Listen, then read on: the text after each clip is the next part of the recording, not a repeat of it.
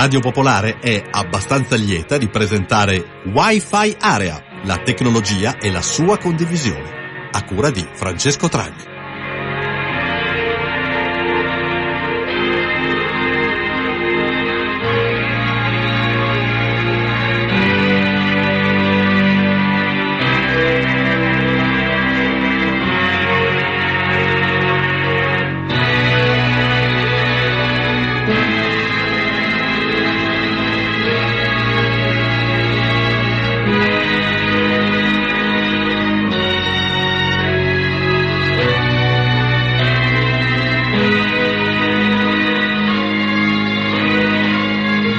33 minuti dopo le 20, buonasera da Francesco Tragni con questa nuova puntata di Wi-Fi Area, la trasmissione che esplora la tecnologia a servizio di noi comuni cittadini e che la declina in varie fogge, come sempre facciamo qui il martedì sera su Radio Pop.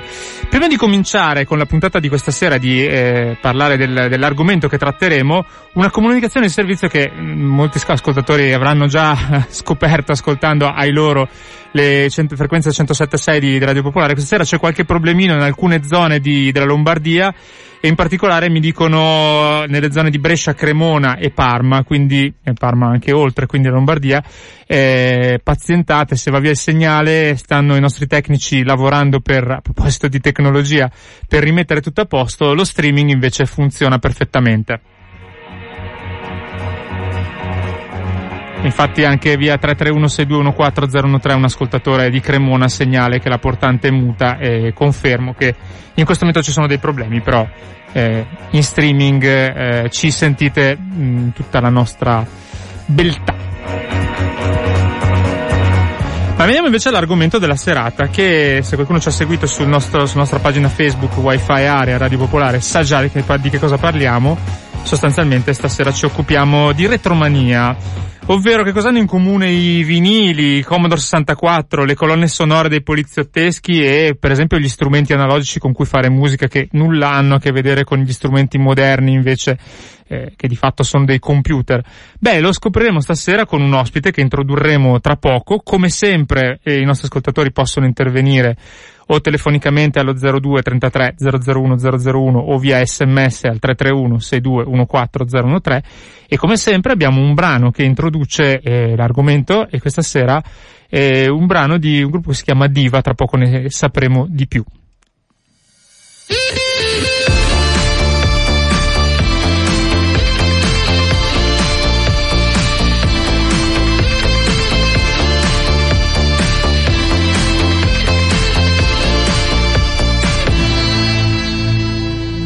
Giovani felici dal teatro Petruzzelli. Sorrisi radiali tengono le impalcature per le cotonature delle chiome fertili di maggio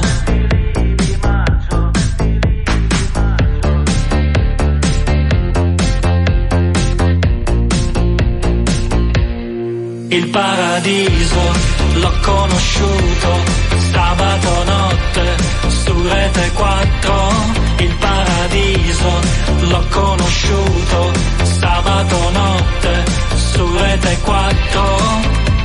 Tu dici Giole Taxi, io Bettino Craxi. I commessi sciamano dai Benetton di Londra Heaven Sapevo che uscivi con un cantautore con la chitarra, che al terzo disco si fa crescere la barba.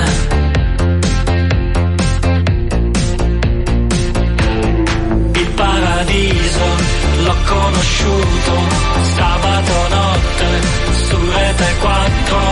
Il paradiso l'ho conosciuto sabato notte su Rete 4 paradiso, l'ho conosciuto sabato notte su Rete 4, il paradiso, l'ho conosciuto sabato notte su Rete 4. Mi porti a fare la comparsa nella fiction riformista, a tirare le cento lire davanti all'hotel. Raffaele.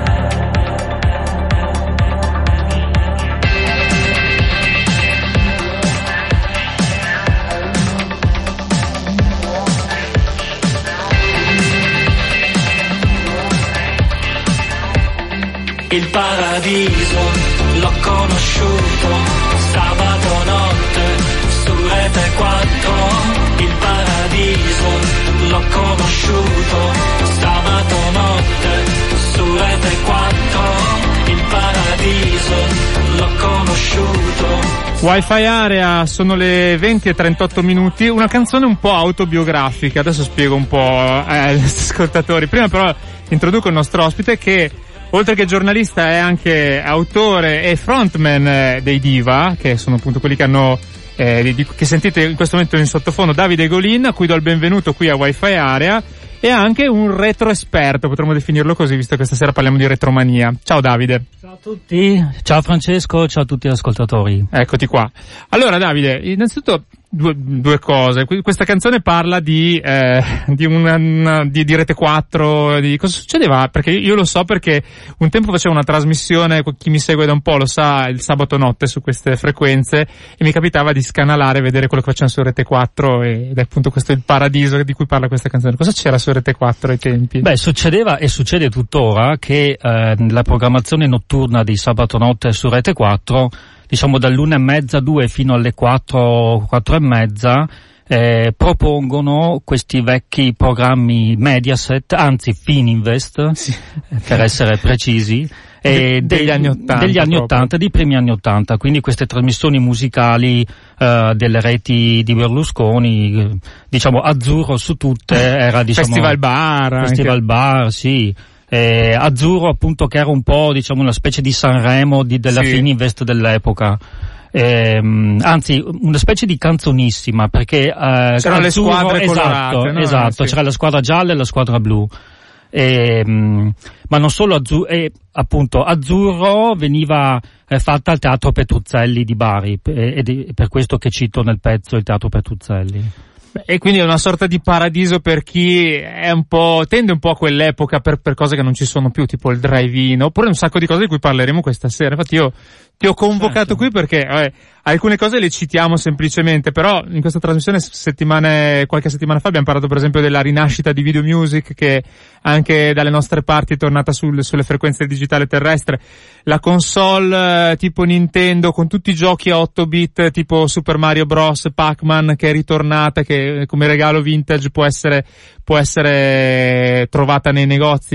E poi la musica, perché tu stasera sei qua in qualità appunto di esperto musicale perché c'è tutta una rinascita di alcuni filoni un po' abbandonati, soprattutto di un certo modo di far musica, giusto, degli anni Ottanta. Certo, assolutamente.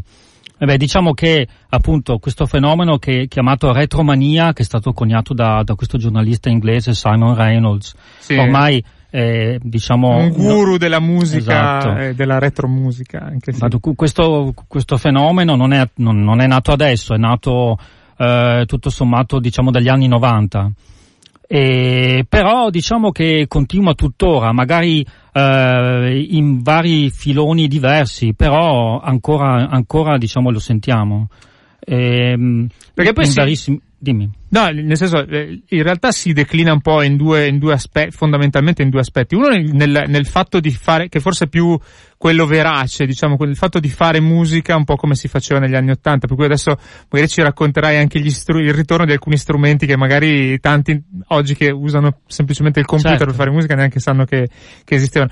Dall'altra invece il ritorno di musica de- del passato è lì forse un po' più per far cassa, nel senso, e le compilation di musica degli anni Ottanta, le, le, le, i dischi che magari 30-40 anni fa che escono con, con, il cofanetto, con allegato magari le bonus tracks che ai, tempi non c'erano, e di fatto sono gli unici modi per vendere dischi quelli, certo, credo. Assolutamente, sì, sì, sì.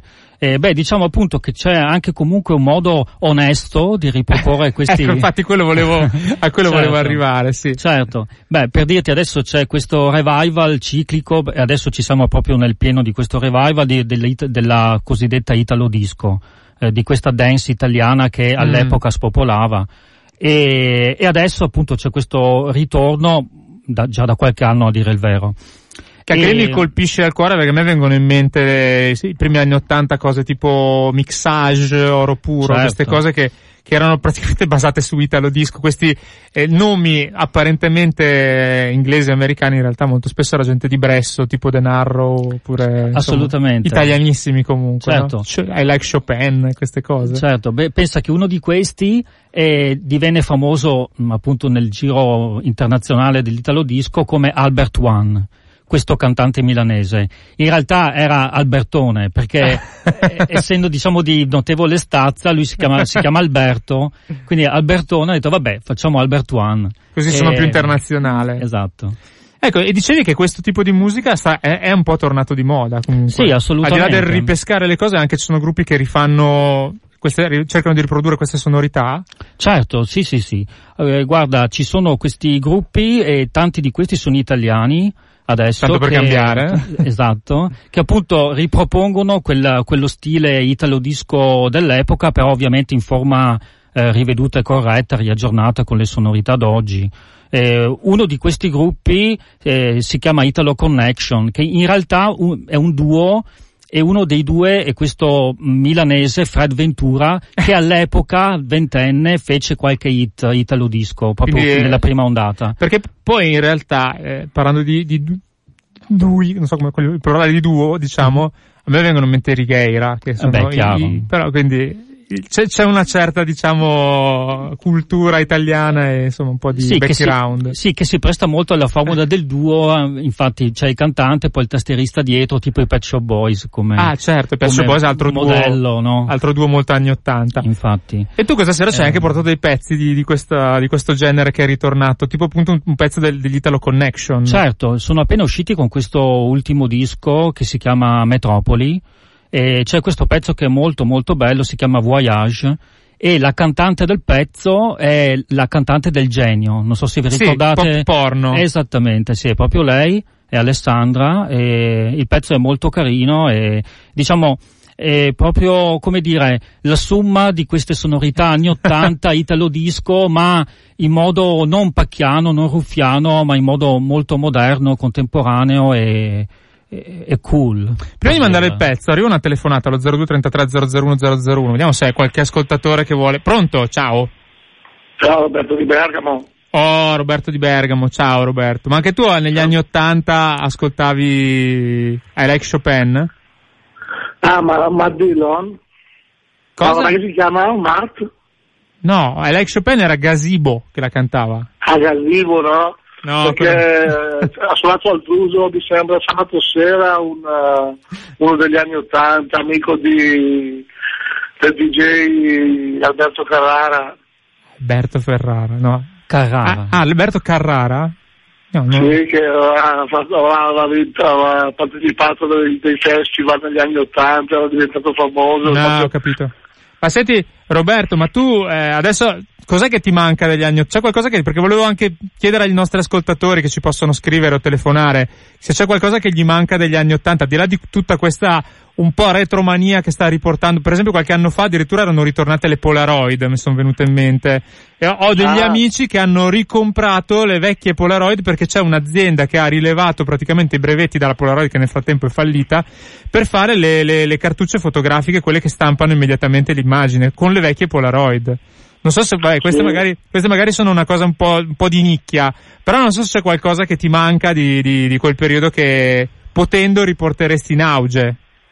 Ma ehm, sai che con negli, del, per gli anni 80 sfondi la porta aperta. Eh, per quello te lo chiedo, io, sì. Io, io sono per, i, per i gruppi anni 80. Ah, la musica, ok. Tipo Smith, Cure, Bauhaus, Division, Econ the Bunnymen.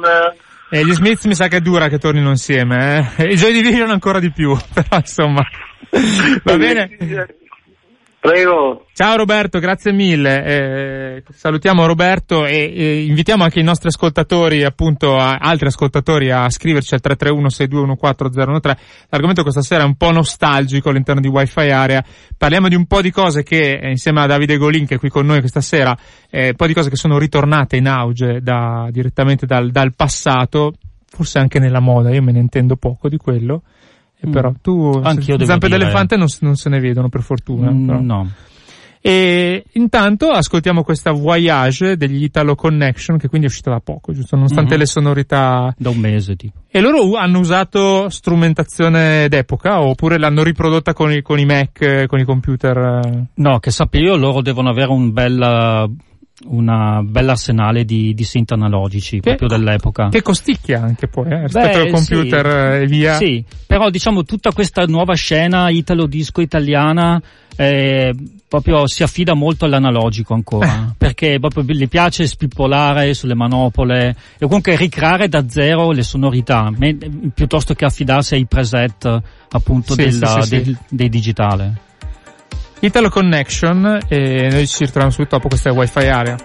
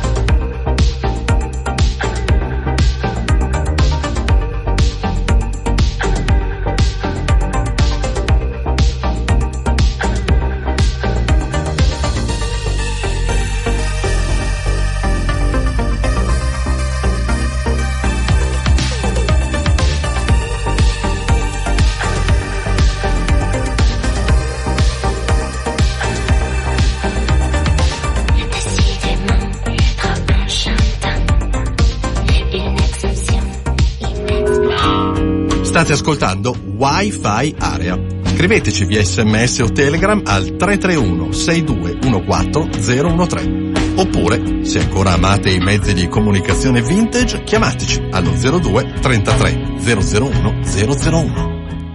Eh sì, questa è Wi-Fi area, ci teniamo in sottofondo questa, questa di Italo, come si chiama? Italo Connection, che ci ha portato il nostro Davide Golin questa sera, esperto di suoni in particolare un po' vintage, appunto, o retro, come si, retro anzi, come si suol dire, e cominciano ad arrivare gli sms, un'ascoltatrice o ascoltatore che dice Zampa d'elefante anni 70. Sì, sì, ma il retro non è soltanto anni 80. Adesso questa, questa canzone in particolare sicuramente anni 80 Certo. come, come sonorità, però insomma ci si sbizzarrisce anche nella musica, credo. Anzi, adesso in realtà uno dei discorsi che facciamo fuori onda è il fatto che ci sia. Bah, aspetta, prima cosa mi dicevi l'etichetta qua è olandese, vero? Che, che Sì, eh, la cosa curiosa è che a, a pubblicare questi mm, suoni italo disco, principalmente questa etichetta olandese che si chiama Bordello a Parigi. Ok.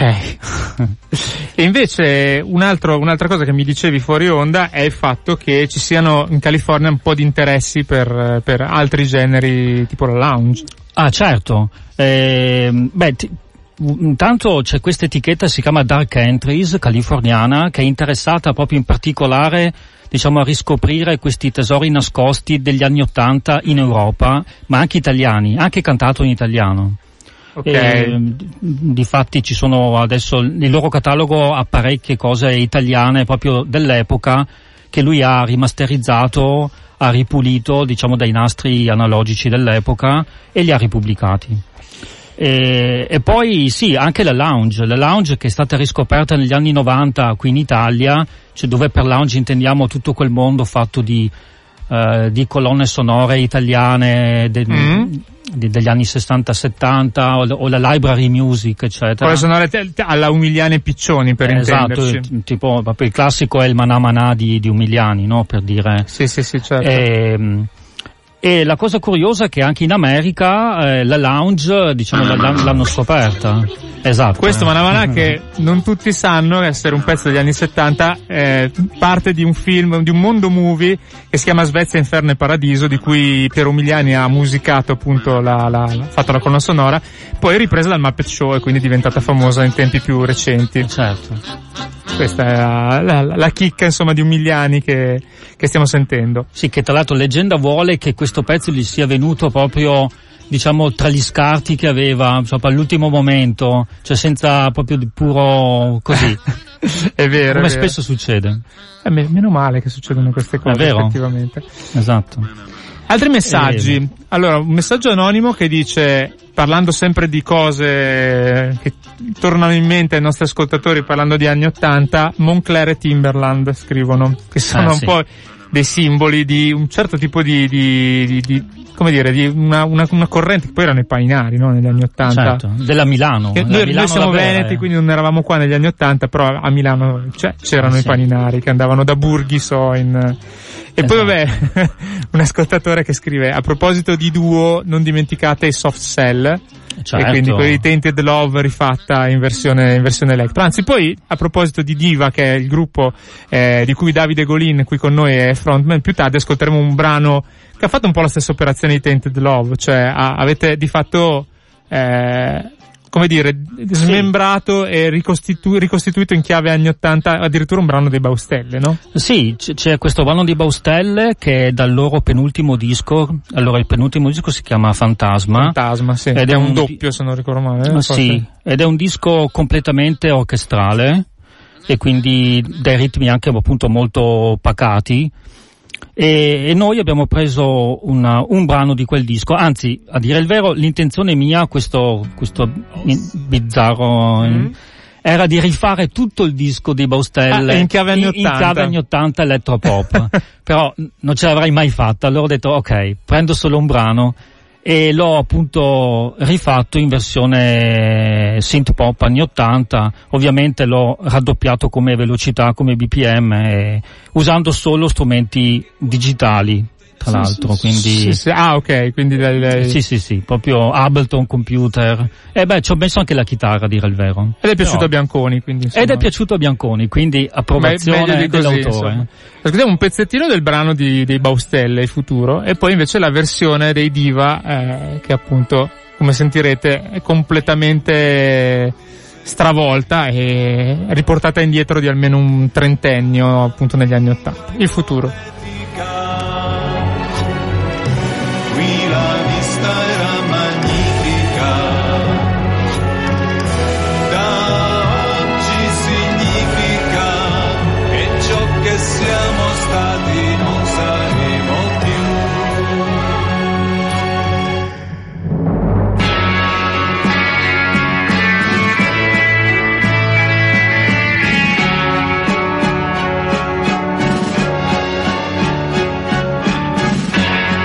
Wi-Fi Area, oggi parliamo di retromania, arrivano un po' di sms che leggiamo tra pochissimo, prima vi facciamo sentire la versione invece ottantizzata, sarei curioso di farti delle domande, te le faccio dopo, dei Diva, il futuro. Hanno vecchi fucili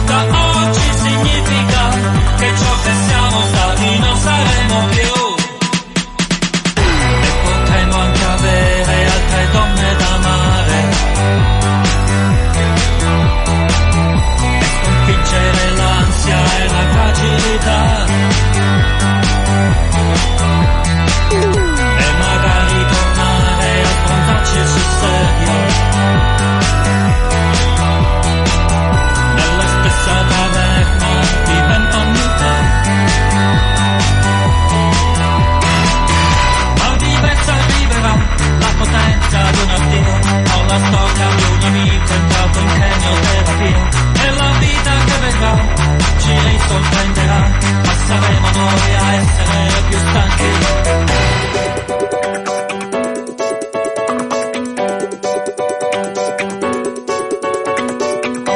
Gianluca, Rocco e Nicolas, felici nel traffico di un marciapiede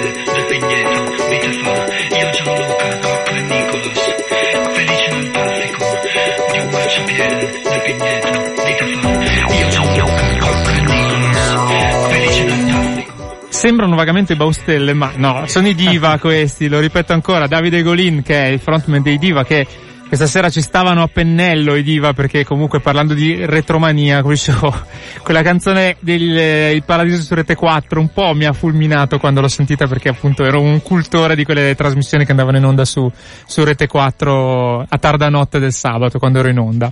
Pure con Madeddu le guardavamo insomma quando eravamo in onda. E leggo qualche messaggio che è arrivato al 331-621-4013. Allora, Iggy ci scrive, e CCCP, e Garbo, e Diaframma, e Decibel, e Litfiba. Io c'ero e ci saluta, eh. eh. bello ricordare quello.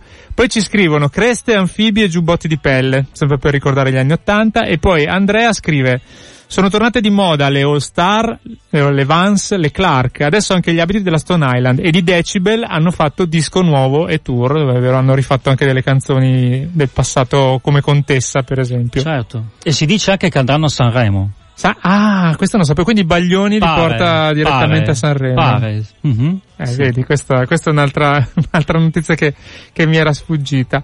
Questa è Wi-Fi Area Radio Popolare, aspettiamo ancora i vostri messaggi o le vostre telefonate alla 02 33 001 001 per raccontarci, per esempio, che cosa vi manca o che cosa non vi manca di quegli anni, visto che Chiaro che stiamo parlando di nicchie, però comunque c'è un certo ritorno del, de- di, di quel periodo. E poi tra poco parleremo anche di, anzi possiamo farlo adesso, di consigli per la lettura, perché prima, sempre fuori onda, mh, appunto Davide Golin mi- ci, ci stava raccontando che lui ha scritto un libro che si chiama Pablito Mon Amour, che in qualche modo eh, ri- ri- riporta ai fasti degli anni Ottanta. Pablito non a caso, no? Eh certo, sì.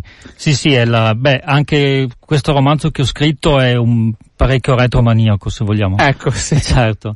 Eh, sì, è la, diciamo che ho scritto questo libro con, ehm, diciamo, con due vite parallele, cioè la storia di Paolo Rossi del calciatore e d- la sua carriera, quindi dagli inizi fino appunto alla, alla- alla sua conclusione, e alla storia, diciamo, di Paolo Rossi ho affiancato la storia di questo adolescente di provincia che, che era- aveva dieci anni esatti di, men- in meno di lui, che andava a vedere le partite, che quindi seguiva, che quindi seguiva il calcio. Quindi è un romanzo di formazione, appunto ambientato tra gli anni 70 e 80, con molti riferimenti, con molte citazioni a, a quell'epoca, a, a trasmissioni, ovviamente a vestiti e a- ovviamente alla musica. Ovviamente, quindi anche Sì. trasmissioni tipo a Fantastico, del Ah, genere. fantastico, certo. eh. Nel sono riuscito in una pagina a mettere dentro due parole apparentemente antitetiche come Sergio Brio e Stefania Rotolo. Sergio Ri- Brio, stopper della Juventus, Juventus, bravissimo, Caspita, certo. che mi- cioè, io, io che non seguo il calcio non so come sia venuto però... Fantastico. E, e poi invece eh, Ste- Stefania Ste- Rotolo che invece se n'è andata giovanissima dopo Sì. che aveva fatto qualche trasmissione tipo Certo. Cocktail d'amore, le famose Tra canzoni, l'altro, no? certo, eh, sì, infatti lei divenne famosa proprio con quello. E al 331-6214013 l'ascoltatore Andreas invece ci ricorda Nadia Cassini. Eh. Fa parte di un filone di film che di quegli Certo. anni, insomma... Nadia peco- Cassini, il lato, il lato B più... È vero, è Eh. vero. Beh, il, co- il coglionello di, di Nadia Cassini, di Co- Collino Banfi. Sì. Certo. Eh sì, il lato A forse era invece più Edvigio. Eh, Sì, infatti. almeno. Va bene. Invece l'altro libro che volevo eh, così, consigliare ai nostri ascoltatori a proposito di, di retromania e di eh, giocare sul, sul- sui decenni passati.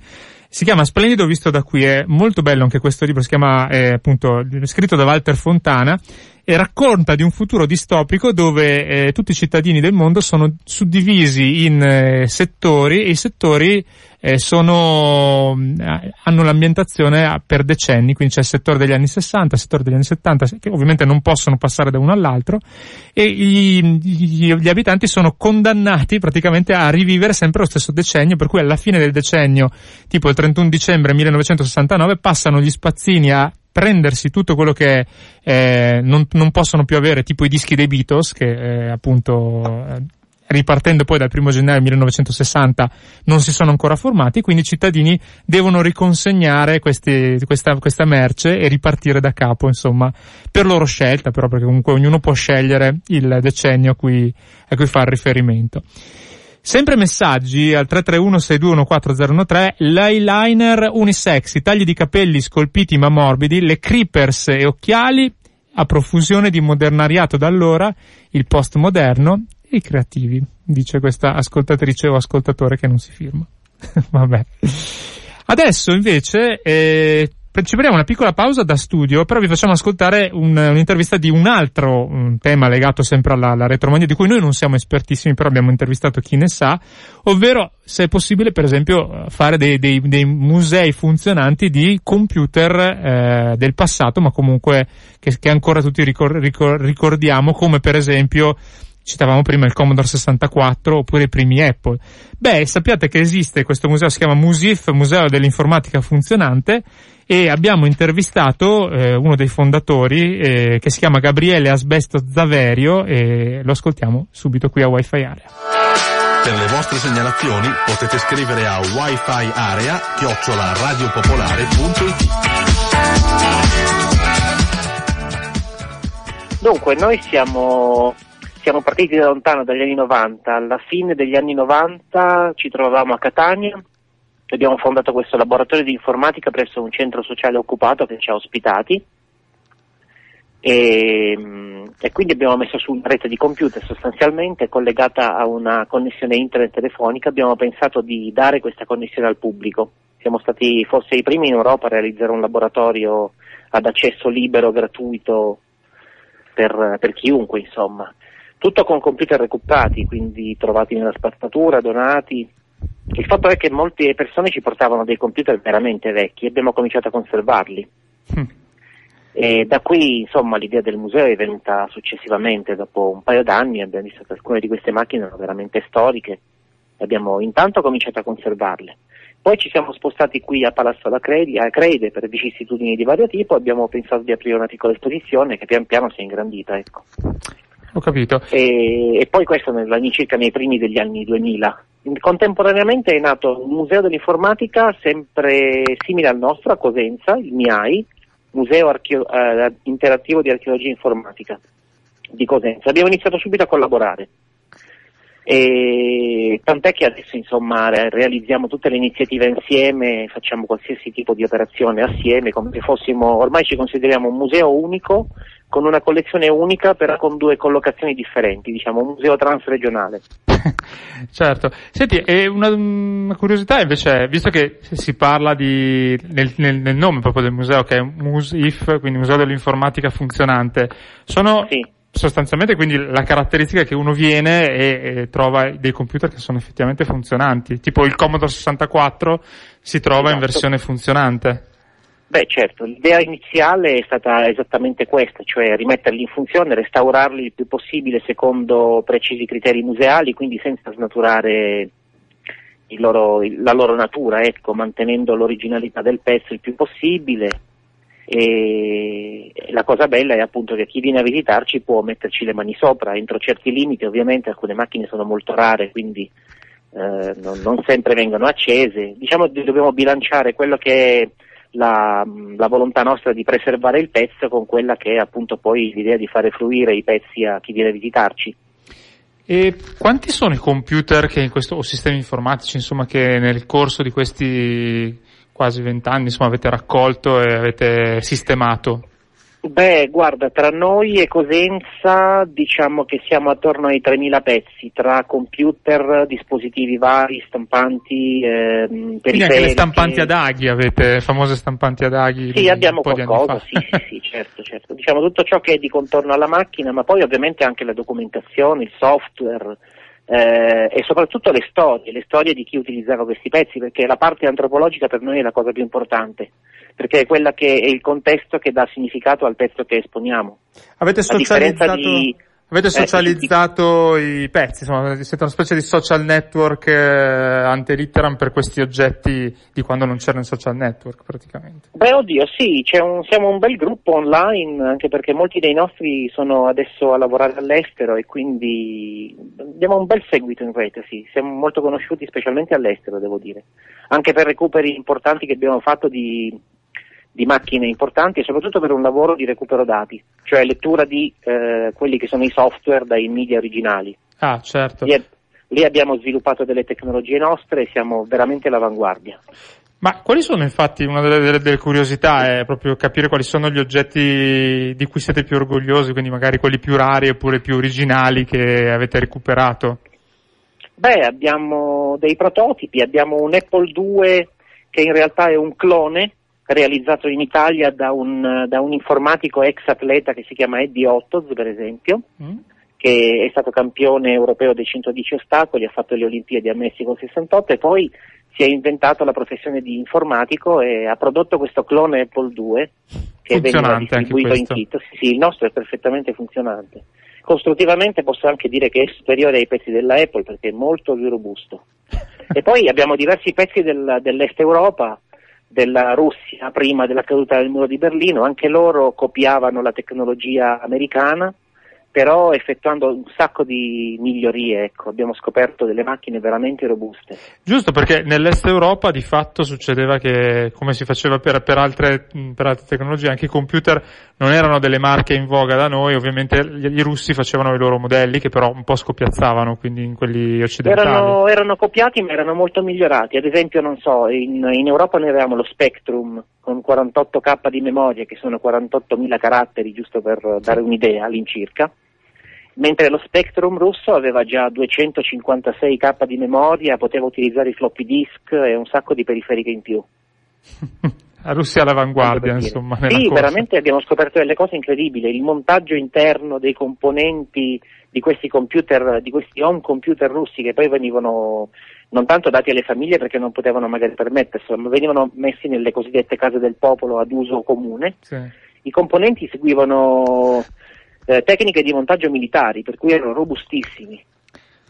E, e, beh, questo, questo è veramente incredibile. Come avete fatto Già. a recuperare questi, questi computer, per esempio? Che, insomma, è la prima volta che ne sento parlare.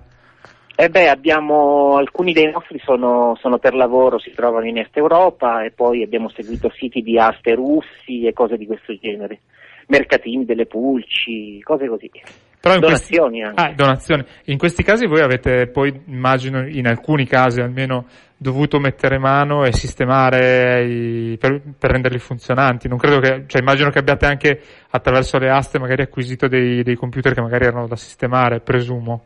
Beh sì, sì, sì, sì. Però il restauro è quello, il campo diciamo in uno dei, uno dei campi in cui siamo molto forti, per cui Ah, ecco. le riparazioni non ci preoccupano. ecco. Quindi eh, un altro degli aspetti incredibili e molto, come dire, ehm, peculiari del, del lavoro che state facendo è il fatto che avete questa rete di, di persone che, immagino soprattutto per passione, eh, si interfacciano con voi, vi danno le, info- vi danno le dritte magari su dove andare a recuperare eh, queste- questi gioiellini del passato di retrocomputing e poi però eh, anche persone invece molto competenti che sono in grado di metterci le mano- mani sopra e quindi di, Esatto. di ripararli. Esatto, in effetti un mese fa per esempio abbiamo organizzato, abbiamo pianificato da mesi un grosso restauro di un computer eh, formato armadio che è un VAX 11780 che era de- apparteneva all'Università della Calabria, Cosenza, Mhm. e è stato un gran bel lavoro, siamo riusciti addirittura ad estrarre i dati originali e quindi ad avere il sistema funzionante emulato su un computer moderno, perlomeno per vedere girare il sistema operativo storico di questa macchina. Ecco. Quindi era addirittura un antenato dei, dei DOS eh, di, di Sì, sì, fa, decisamente, è un, un sistema completamente diverso, si chiama VMS, è un Cavoli. sistema operativo apposito. Senti, e invece poi mi dicevi prima che una delle cose che stavate, che adesso state, uno dei progetti che state portando avanti è il recupero di addirittura computer del- degli anni 60. Non so se sia questo che dicevi oppure altre cose Sì, ancora. sì, sì, noi abbiamo dovuto lanciare una raccolta fondi perché il recupero è abbastanza costoso perché il macchinario si trova in Svizzera. Si tratta di un computer della General Electric, il Mhm. modello è GE120 ed è importante sia perché è una macchina molto rara, sia perché un modello simile, il General Electric 115, è stato usato negli anni 60 in un posto che era l'Istituto di Fonologia di Firenze, dove sono nati i primi esperimenti di musica elettronica. Uno dei musicisti contemporanei più famosi, che è Pietro Grossi, nel 69 ha composto delle musiche con questo computer. Per cui il nostro è Il nonno dei Daft Punk praticamente. Esattamente, esattamente, esattamente. Quindi oscillatori e cose di questo tipo allora venivano programmati su questi calcolatori che sono grossi come eh, la macchina di cui stiamo parlando sono cinque armadi solo per l'unità centrale, più un paio di unità a nastro che sono altri due armadi, più diverse console che sono come delle enormi macchine da scrivere e così. Cose che fanno Speriamo un po' sorridere considerando Eh, i computer sì, di sì. oggi, sì, assolutamente. Infatti si tratta per noi di affittare un camion, andare in Svizzera, caricare questo camion e portarlo giù in uno spazio che abbiamo già pronto a Cosenza, che in teoria dovrebbe essere un magazzino, ma speriamo di eh, prepararlo per un'esposizione. Senti, per partecipare o comunque curiosare anche per, per la raccolta fondi che stai dicendo, c'è un indirizzo web che possiamo dare agli ascoltatori? Sì, beh, c'è il nostro sito che è museo.freaknet.org oppure il sito di Cosenza che è verdeminare.org, ma la cosa principale è comunque la nostra presenza sui social media come Museo dell'Informatica Funzionante, ci trovate su Facebook senza problemi, ci trovate su Twitter, su Instagram, un po' dappertutto, ecco. E ovviamente su Google spuntano un sacco di risultati come Museo dell'Informatica Funzionante. Lì troverete dati, specialmente su Facebook, eh, io vi consiglio di guardare per aiutarci in questa campagna di recupero. Perfetto.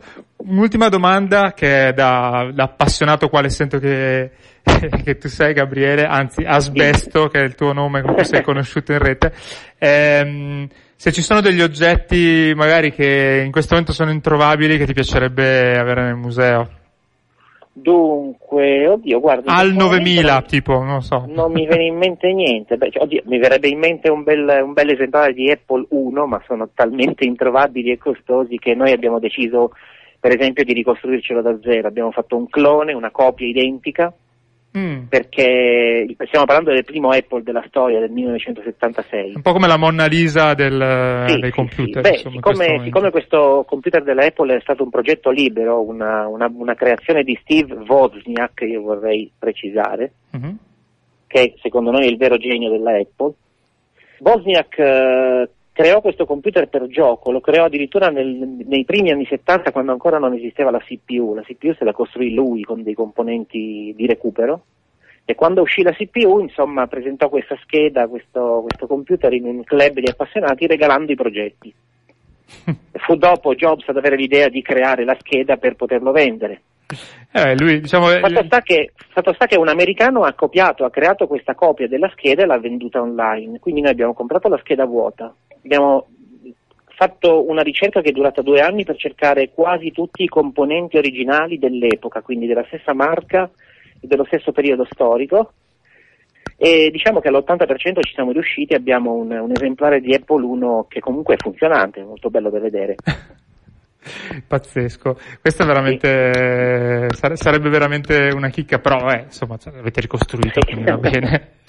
Senti, io ringrazio tanti, ti ringrazio tantissimo Gabriele, ricordiamo ancora il Museo dell'Informatica Funzionante e insomma cercatelo su, su Facebook eh, perché ne vale veramente la pena. Grazie mille della Grazie. disponibilità Gabriele. Grazie a State voi. ascoltando Wi-Fi Area. Scriveteci via sms o telegram al 331 6214013.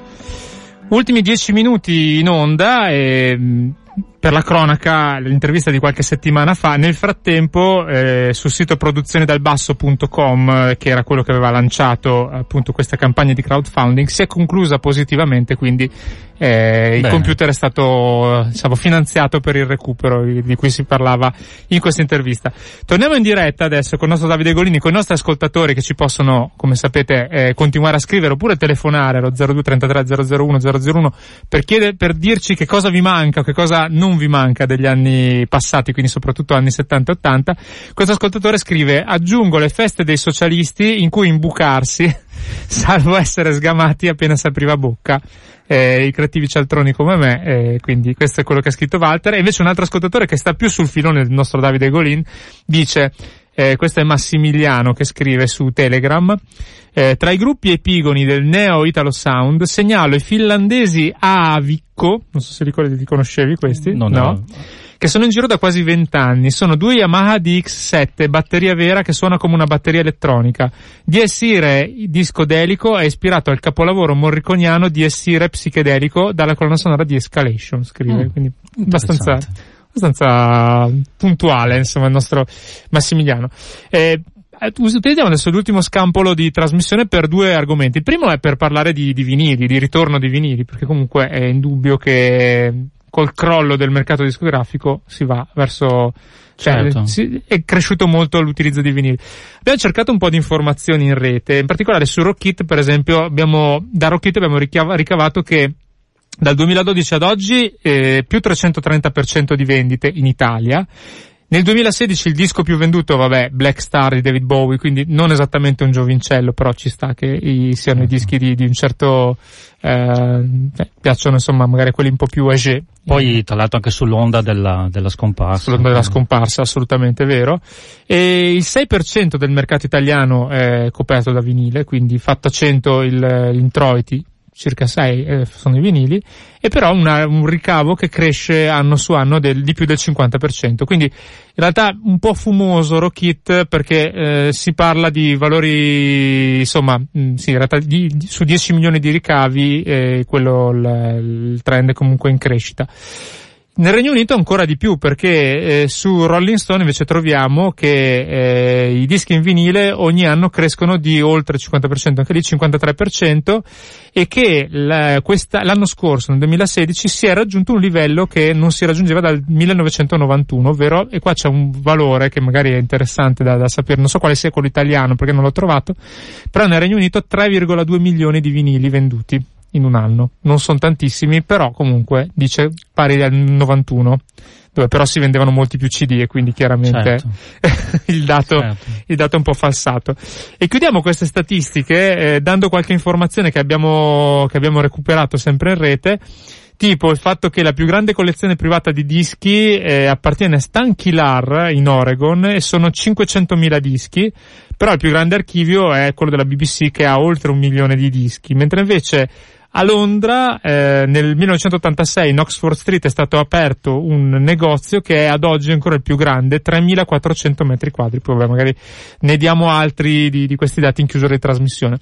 Io invece volevo eh, riprendere il discorso che facevamo prima col nostro Davide Golin, che eh, ricordo ancora è il frontman dei Diva e le canzoni dei Diva si trovano su Spotify Certo. Mhm. quindi eh, le, le potete recuperare lì sopra e chiederti invece, visto che ne abbiamo parlato, eh, quali sono gli strumenti analogici di cui si, si sta un po' ritornando a, a, a utili- che si, si, si ricomincia a riutilizzare, insomma. Beh, sono quelli classici delle classiche case tipo la Roland e la Korg.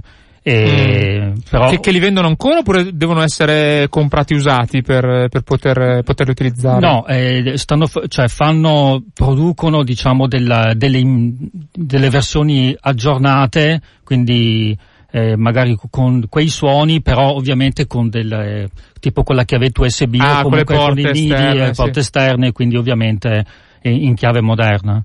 E, mh, però ovviamente adesso appunto con mh, il fiorire di queste, di queste nuove scene musicali elettroniche c'è anche tutto un rifiorire di questa ricerca degli strumenti Mhm. analogici, eh, proprio anche di, di quelli proprio dell'epoca, a partire dal Moog per dire. Che, è Eh, que- quella specie di organo, insomma, che i gruppi prog... eh, es- esatto, era proprio... Come mi dicevi fuori onda la PFM. Sì, e, o soprattutto il Mellotron. Il Mellotron, certo. Non di- dimentichiamo il Mellotron. Anche, anche lui sta veramente facendo Sta una- tornando. Assolutamente sì. Tra le cose che non, magari torneranno tra qualche anno, che leggevo sempre dal sito di Rolling Stone che è interessante, è il fatto che non soltanto i CD, vabbè, ovviamente sono crollati nelle vendite 11,7% in meno, ma addirittura un crollo del 30% dei download digitali.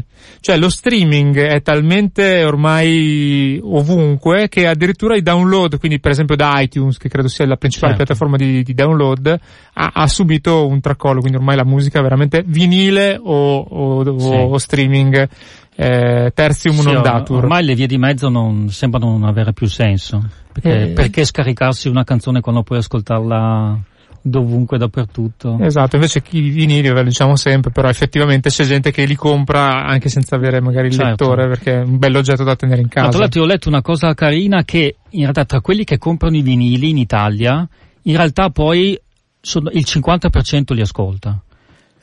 Solo il 50%. Quindi praticamente il vinile alla fine viene comprato come, come oggetto, come feticcio da, ah, per regalo. Alla fine, che dici Francesco?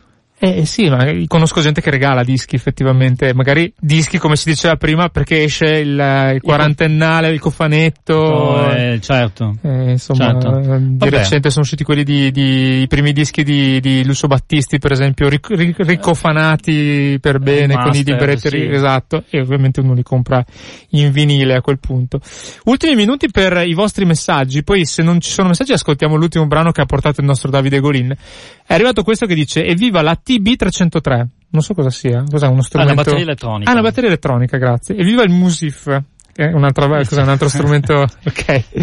Dice ciao Davide e ciao tutta da Radio Pop, eh, questo è Michele che ha scritto questo messaggio al 331 Ciao Michele. Ciao, grazie per, per il tuo contributo.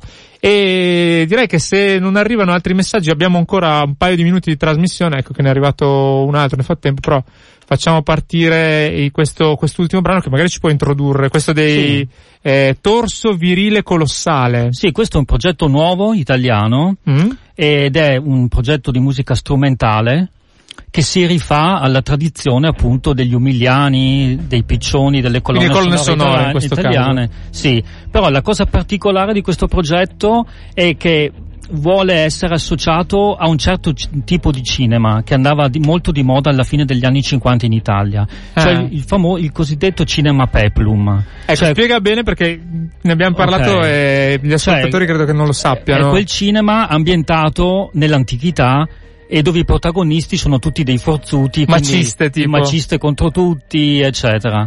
E, mh, appunto il- questo progetto vuole appunto fare tornare appunto a quelle atmosfere eh, diciamo anche un po' arabeggianti come, come si può sentire da questa canzone. E, mh, tra l'altro questo torso virile colossale è uscito per questa etichetta che è la stessa etichetta ad aver prodotto i Winstons. Ah, ok, la, la MS. eh, Esatto, la MS. Ok, che, vabbè, è un'etichetta che cu- comunque cura molto l'ambito vintage, prog, le ristampe, Esatto, quindi... esatto. Infatti anche questo progetto appunto è un po' a cavallo tra colonna sonora e prog per certi versi. Un messaggio 331-6214013, anche le macchine fotografiche Canon EOS 5 analogiche erano belle e ahimè costose, dice questo ascoltatore. Eh, sì. Ascoltiamo un frammento perché poi siamo quasi in chiusura qui a Wi-Fi Area.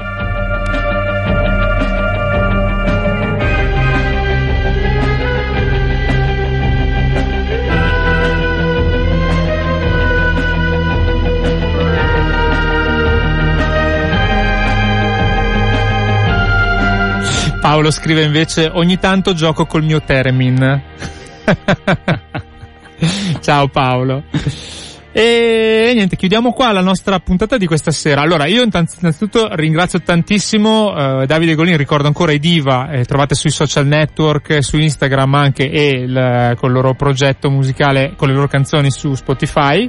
Grazie Davide per, stato, per essere Grazie stato a qui con voi, noi. grazie Francesco, grazie a tutti voi. Dico ancora due cose, il podcast disponibile già tra qualche minuto sul nostro sito o sulla pagina wifi area Radio Popolare a cui eh, potete mettere il vostro mi piace naturalmente. E poi pubblicità interna, mh, eh, il 16 dicembre ci sarà la finalissima di Bollicine, l'altra trasmissione oltre a wifi area che curo qui a Radio Popolare, qui in auditorium, quindi sabato 16 dicembre.